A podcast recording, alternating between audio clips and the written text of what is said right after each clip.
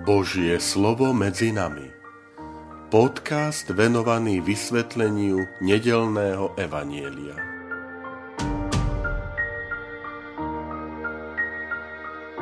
Vitajte, milí priatelia, pri počúvaní tohto môjho podcastu. Volám sa František Trstenský, som rímskokatolícky kňaz, farár a dekan v Kežmarku. druhého júla, trinásta nedeľa v cezročnom období.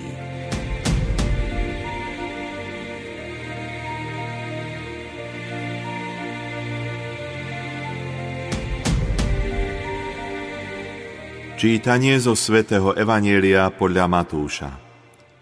Ježiš povedal svojim apoštolom: Kto miluje otca alebo matku viac ako mňa, nie je ma hoden. A kto miluje syna alebo dcéru viac ako mňa, nie je ma hoden. Kto neberie svoj kríž a nenasleduje ma, nie je ma hoden. Kto nájde svoj život, stratí ho, a kto stratí svoj život pre mňa, nájde ho. Kto vás prijíma, mňa prijíma, a kto prijíma mňa, prijíma toho, ktorý ma poslal. Kto príjme proroka ako proroka, dostane odmenu proroka. Kto príjme spravodlivého ako spravodlivého, dostane odmenu spravodlivého.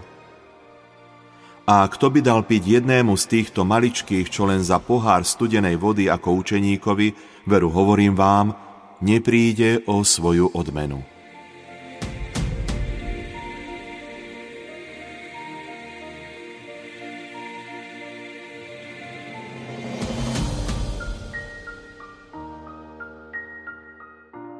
Milí priatelia, uplynulú nedeľu aj túto nedeľu počúvame úryvky z desiatej kapitoly Matúšovo evanjelia.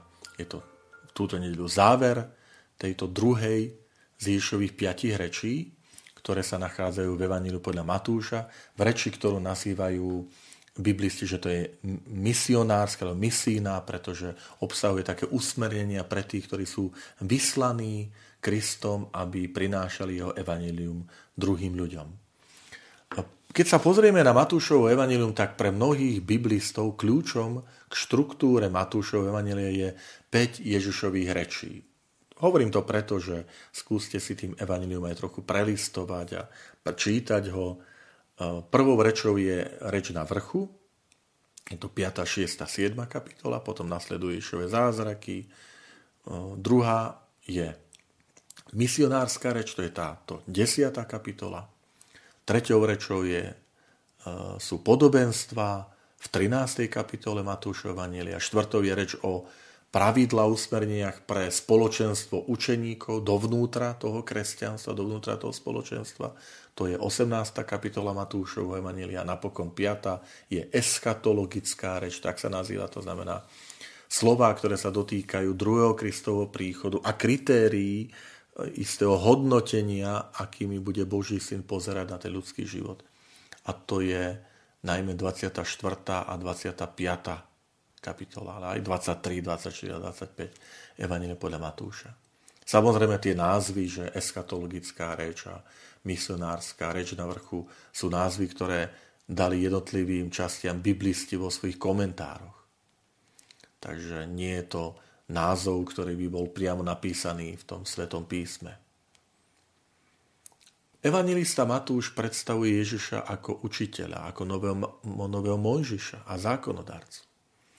A je aj zaujímavá taká dynamika sledovať, že tieto reči sa striedajú s rozprávaniami o skutkoch pána Ježiša.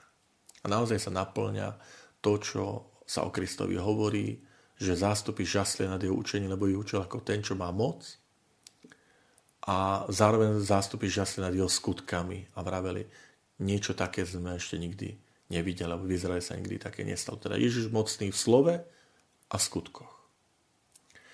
V tom dnešnom úryvku pán Ježiš vyžaduje od nás rozhodnutie ísť s ním. Hej, teda máme slobodu rozhodnúť sa. Ísť s Ježišom, alebo ísť proti nemu. Nech sa rozhodneme akokoľvek, vždy to zo sebou prináša zisk a zároveň stratu. Pán Ježiš nás uistuje, že kto sa rozhodne pre neho, zisky vysoko prevýšia straty. Kto si vybral teda Krista, kto si vyberá Krista aj v dnešnej dobe, aj o evanjelium, ako najvyššiu hodnotu, musí počítať s tým, že nastane situácia, keď sa ocitne v bolestnom rozchode, čiže v strate. Dokonca aj s najbližšou rodinou. Dokonca možno s obetou vlastného života, s, ako sme vraveli minule, so s výsmechom, nepochopením, neprijatím, odmietaním. To, je, to sú tie straty, ktoré prichádzajú aj napriek rozhodnutiu ísť s Ježišom. Ale zisk vysoko prevyšuje. To, že som Ježišov učeník, to, že som súčasťou jeho plánu, jeho Božieho kráľovstva. A Ježišov učeník podľa vzoru svojho majstra, to je dôležité, berie každý deň svoj kríž a nesie ho spolu s Ježišom. To môžu byť naše každodenné povinnosti, istá rutina, ranné vstávanie, príprava detí do školy, alebo zamestnanie, raňajky a do práce a vrátiť sa naspäť a zase čosi doma a večer a zase takýto kolobeh. To je ten každodenný kríž. Záväzky, choroby, utrpenia, príkoria. Viete, rozdiel nie je v tom, že neveriaci nemajú svoje kríže. Veď to ani tak nie je, to je život bez kríža. Zásadný rozdiel je v tom, že veriaci človek nesie svoj kríž spolu s Kristom. Nikdy nie osamotene. Spolu s Kristom. V tých biblických časoch platila zásada, že ten vyslanec, ten, ktorý je vyslaný, je na tej istej úrovni ako ten, ktorý ho poslal. To znamená, prijať vyslanca znamenalo uctiť si toho, kto ho vyslal. A naopak, odmietnúť ho, toho vyslanca, znamenalo odmietnúť a vysmiať sa tomu, kto ho vysiela. Preto Ježiš hovorí, že kto vás prijíma, mňa prijíma. A kto prijíma mňa, prijíma toho, ktorý ma poslal. Um, preto apoštoli sa stali vyslancami Krista. Ako sme už spomenuli, to slovičko apostolos znamená apostol, vyslanec. Kristus je vysla, vyslancom Otca, a kto teda prijíma apoštolov, prijíma samotného Ježiša Krista a v ňom Boha Otca. Keď teda učeníci zakladali tie prvé spoločenstva, spoločenstva kresťanov, pôsobili v nich s autoritou toho, ktorý ich poslal. To znamená samotného Božieho Syna. No a samozrejme v tých spoločenstvách vznikali rôzne služby, úrady. Preto sa aj v tom evanjeliu spomínajú prorok a, a spravodlivý. Preto Pán Ježiš hovorí, kto príjme proroka, ako proroka dostane odmenu proroka. Kto príjme spravodlivého, ako spravodlivého dostane odmenu spravodlivého. Pretože to boli úrady a služby v tom spoločenstve, v ktorých je tiež prítomný Kristus. Čiže kto príjme proroka ako proroka toho, ktorého nám tu Kristus posiela, kto príjma spravodlivého ako spravodlivého toho, ktoré nám tu Kristus teraz posiela, príjma samotného Krista. To je dôležité, aby aj v našich spoločenstvách tej dnešnej doby sme pamätali na to, že nielen tí, ktorých príjmajú, to zavezuje. Že že tak máš, máš, ma prijať, ja som váš duchovný otec, povie kňaz, alebo my sme tu poverení biskupom, povie nejaká komunita a tak ďalej. Ale majú na to pamätať aj tí, tí vyslaní. Čiže tí, ktorí k ním prichádzajú. Lebo nie sme vyslancami samých seba.